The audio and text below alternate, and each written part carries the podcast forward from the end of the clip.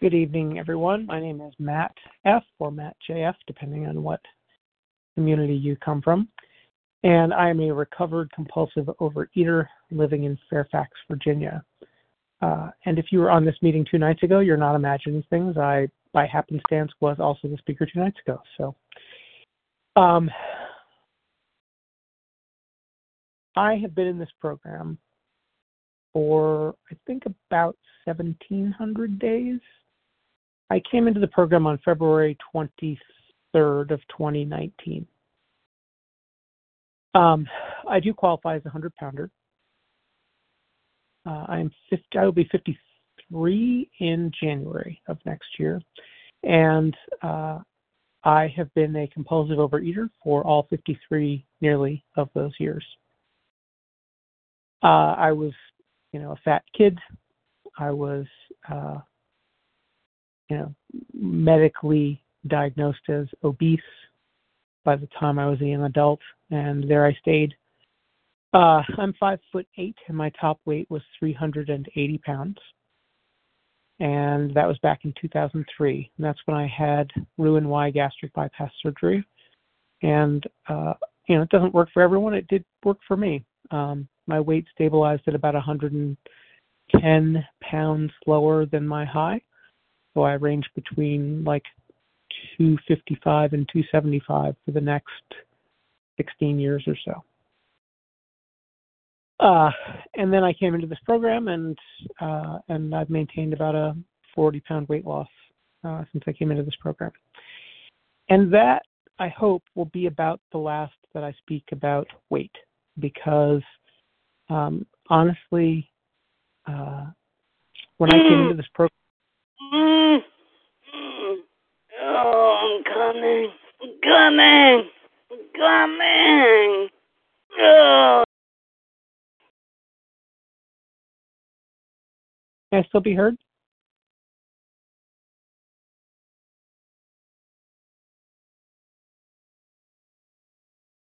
Yes, you can be heard. Thank you.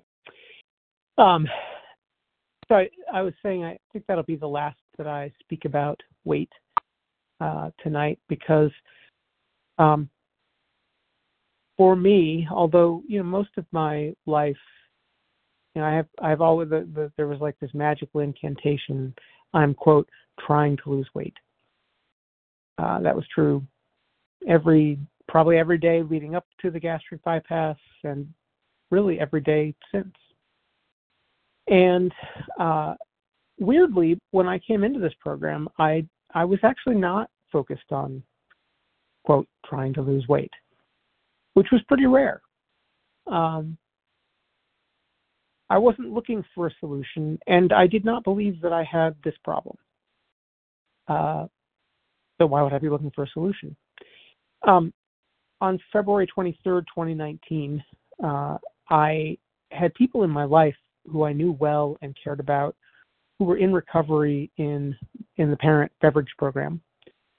And so I knew about sort of how the steps worked and how recovery worked and and I believed in them. I mean, I, you know, my girlfriend at the time was recovered in in AA uh, for quite a while. I didn't know her before then, but um, you know, I, I had learned enough to understand how different uh, recovery had made her and and the friends that I met through her. But I did not believe that um, that OA was for me. In fact, I thought that OA, and I had said this aloud, was BS, except that I didn't say BS because basically, quote, I'm not one of those people.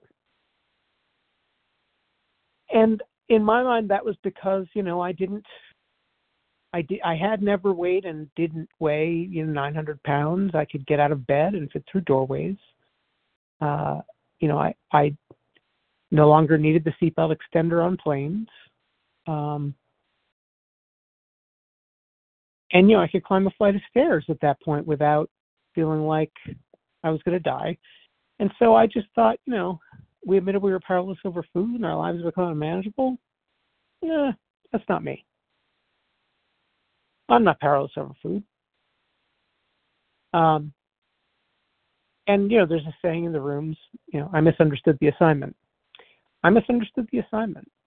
What I didn't understand, and then suddenly came to understand, was that uh, that, as described in the Big Book, that my malady is that for me there are some foods that once I start, I cannot stop, and I cannot stop from starting. I have a mental blind spot that keeps me from remembering that the foods that I can't stop eating are foods that I can't stop eating when I'm presented with the opportunity to eat them. And then once I start, it's like having a deadly peanut allergy, except that every time someone offers you a peanut, you don't remember that you're allergic. And then once you eat your first peanut, instead of panicking and going like, "Where's my EpiPen?" You just want more peanuts, and you can't stop from eating them. And um, I learned that very suddenly uh, when I begrudgingly listened to uh, an Overeaters Anonymous Big Book Step study on YouTube, and uh, for reasons having a- absolutely nothing to do with weight. It had to do with my job, and I I, I don't work in recovery, um, so it was really like a weird happenstance that I I had that I that was a, that listening to a Big Book Step study was a thing that I wanted to do, um, and even weirder that I wound up listening to one for OA, but there it is. And so the guy was qualifying, and on this recording, and it was about 20 minutes in, and I was not identifying with anything he, he I think he had told he told three stories total. He was telling the second story, and I actually found it so nauseating that I almost turned off the recording. And that was when he said those words. For me, there are some foods that once I start, I can't stop, and I can't stop from starting. And you know, my goose was cooked. Like there was just no way that I could deny that that was true for me. You know, there were there was a particular beverage that I drank um, that I had tried to. It was you know filled with sugar, carbonated, caramel color, caffeine. I mean, I was a connoisseur of this beverage. I knew all the best places to get it and what the differences were between McDonald's and Burger King and why McDonald's tasted so much. But I mean, like crazy. I knew a crazy amount about this thing. I tried to quit drinking it, I don't know, a dozen times over the years. And, uh, you know, I had always succeeded until I didn't. And sometimes my success was measured in months, often it was measured in seconds. And now I haven't had that beverage in, you know, coming up on five years, I guess. So this program does work. Um, and and it is true that for me, so like for me to deny that there was a there was a decently long list of foods that once I started I couldn't stop and I couldn't stop from starting would have been like denying that I have brown eyes. If you could see me, you could see that I have brown eyes, and if you had seen any significant portion of my life, you would be able to tell that uh, I was a compulsive overeater by that definition. So, thank goodness I didn't turn off the step study before I heard those words because it changed my life.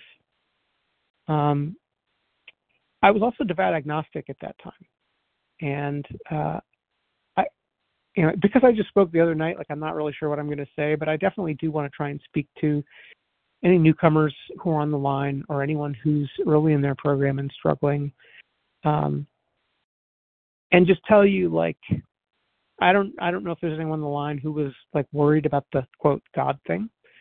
Um, I I should have been, but I wasn't. I was an agnostic when I came in. I grew up with no religion at all. Um, I had you know, barely been to church or prayed in my entire life, and um,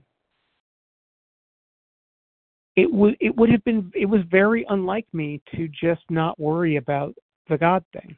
But I just didn't. I just trusted that when I needed to have a clear enough conception of a higher power, I would.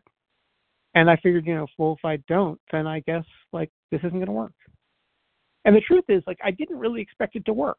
I I didn't listening to that step study, and I got to the end. I understood the concepts. I understood abstinence. I understood you know, how the steps worked in the program. I had new understanding of how the big book applies to my problem. You know, I don't I don't have alcoholism. I know that for sure. I gave up drinking voluntarily for medical reasons, I don't know, 15, 20 years ago, and it was like nothing. You know, I, I know that I'm not a, a narcotics addict because I took prescription narcotics for uh, for herniated disc in my back for months, pretty heavy dose. And then when my back got better, I had to stop, and I was a little grouchy for three days, and it was over. I don't have those problems but I definitely have the food problem. And the big book talks extensively about that. And all that I need to do as a compulsive overeater to use the big book as the textbook of my recovery is replace the word alcohol with food and the word alcoholic with compulsive overeater in my head, and I'm good. So I in the big book, you know, I'll just say like it is chock full of God. The first 164 pages, I don't know how many times it mentions the word God, certainly well over 164 times. You know, I I like to think about the steps as they're written specifically, especially steps one and two. Once I admitted that I was powerless over food, that for me, I, I just have this condition where there's some foods that once I start, I can't stop. I can't stop from starting, and and I didn't choose. Like there's no part of that. Like there's like there's not a second part of that that says because I am a weak schmuck. There's no part of it that says because I don't have enough willpower, because I don't have enough discipline, because I don't want it bad enough, because no one ever offered me enough dollars per pound to lose weight, which happened a lot when I was a kid, because I never hated the way that I looked in the mirror enough. I never hated shopping for clothes enough. There's no part of that. It's just like having brown eyes. I was born like this. I didn't choose to have brown eyes, and I didn't choose to be a compulsive overeater. So admitting, for me, like admitting that powerlessness, although it took me a long time to think of myself as an addict, and I really resisted that word even in recovery, when I finally did, it was like the first step all over again. It was like it was such a load off. No pun intended. Like I it was such a relief to know that this was not my fault. And that no amount of willpower was ever going to be sufficient because there are some foods that I have no power over. We admitted we were powerless over food, that our lives had become unmanageable. So if my life hadn't been unmanageable, who cares about the food, right? It doesn't matter. What made my life unmanageable for me is that in addition to the physical allergy and the mental twist, I also had this emotional intolerance, which was that anytime my life got emotionally uncomfortable, I couldn't stand it and I would eat until I was so physically full that I couldn't feel the feeling anymore. Or the feeling had gone away. You know, same difference if I if I didn't have the emotional intolerance, I don't think I ever would have eaten my way up to almost 400 pounds. But I do. And that combination is what led to my life being unmanageable. It wasn't just about the food for me, and it wasn't just about the weight for me. It was about the fact that I didn't know how to deal with my feelings. And once I was able to decouple my food problem from my emotional thing, like I had a new way to work on the emotional thing. They weren't connected anymore. That was the unmanageability for me. Step two, I like too because it just says this. We came to believe that a power greater than ourselves could restore us to sanity. It doesn't say we came to believe that a power we understood could restore us to sanity. Step three says, um, I'm drawing a blank now. Uh, came to believe the power greater than ourselves to restore sanity. Made a decision to turn our will and our lives over to the care of God as we understood God. As we understood God, not a God that we understood. It's just like I like to think about step two as being like it doesn't even say higher power and it doesn't mention God. All it says is came to believe that a power greater than ourselves could restore us to sanity. That's the antidote to what happens in step one, the unmanageability. For me, I just have to have a sort of a lack of power. That's my dilemma. I don't have the power to change this. I, I don't have the power to change the color Five of my eyes. minutes, Or, five minutes remaining, Thank you. Thank you. I don't have the power to change any of those things. Why would I be able to change this malady that I have? I was born with all of them. But that source of power doesn't need to be the deity of a religion, doesn't need to be an infinite power, doesn't need to be anything but a power greater than me. That was relief too. I didn't have to figure out what God was. I just had to trust that there might be a source of power greater than me. So step one is like I have to stop kidding myself that I don't have this thing that clearly I have. Step two is just then I think there are only two possibilities. There is either a source of power greater than me or there's not. And I just chose to believe that there might be and acted accordingly. And then step three is just I made a decision to do what? Move on to step four. Trust that whatever whatever that greater power turned out to be, it was going to be enough. Keep me safe and keep me abstinent while I work the steps. Now my my my understanding of my conception of my higher power has certainly evolved over time, although it it it, it really took root pretty early that for me I I just just I sort of like decided and also faith arri- arrived that God is literally everything. I take my definition of God right from the big book. From the chapter We Agnostics, there's a sentence that says, uh, we finally had to admit that, that either God was nothing or else God, He is everything. And I just chose everything. And I chose everything because when I did, my life just started working way better.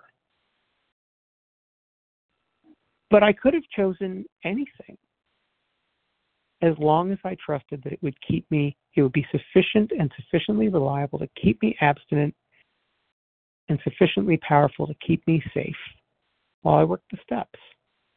And it was. So I know my time is about up, and, and I'll just wrap up by saying that, you know, I I don't I don't believe that um, that every moment of anyone's life who qualifies for this program is the right moment to start working the steps. I don't believe that. Um, I believe that if, if my moment had arrived at a different time in my life, a few years earlier, or a couple years earlier, when I was like in the thick of getting divorced from my wife, I don't. This wouldn't have stuck. I had other stuff going on. It just so happened that that moment fell into a space in my life when I didn't. And I think that there is um, there's integrity in the in the honest attempt, even if the time is not right, and you can't keep your abstinence for as long as you think, or you can't work the steps as thoroughly as you would like or think you should. You know, I think there's a lot of honor and integrity in the attempt and in keeping coming back. So if you're struggling, you know, maybe it's okay. Maybe it's just not quite the moment yet for you. Maybe you're not broken, you're just unfinished. That's how I feel about myself. I, I certainly still have moments when I'm like, boy, am I do I suck pretty bad. But underlying that self judgment is that deep faith that if God is really everything, that includes me. And so I don't actually suck. I'm just unfinished. And with that, I will pass. Thank you for the opportunity to be of service. My number is 310 873 8619. 310 873 8619. Although that is a Los Angeles phone number, I do not live in Pacific time. I live in Eastern time. And uh, I would not suggest calling without texting first. The odds of me answering a number I don't recognize are very low, and the odds of me getting a voicemail uh, are unfortunately also low for reasons I have never been able to figure out. So texting first is always your best bet, and uh, and I'll either call you or we can arrange the time to talk. So with that, I will pass. Thank you.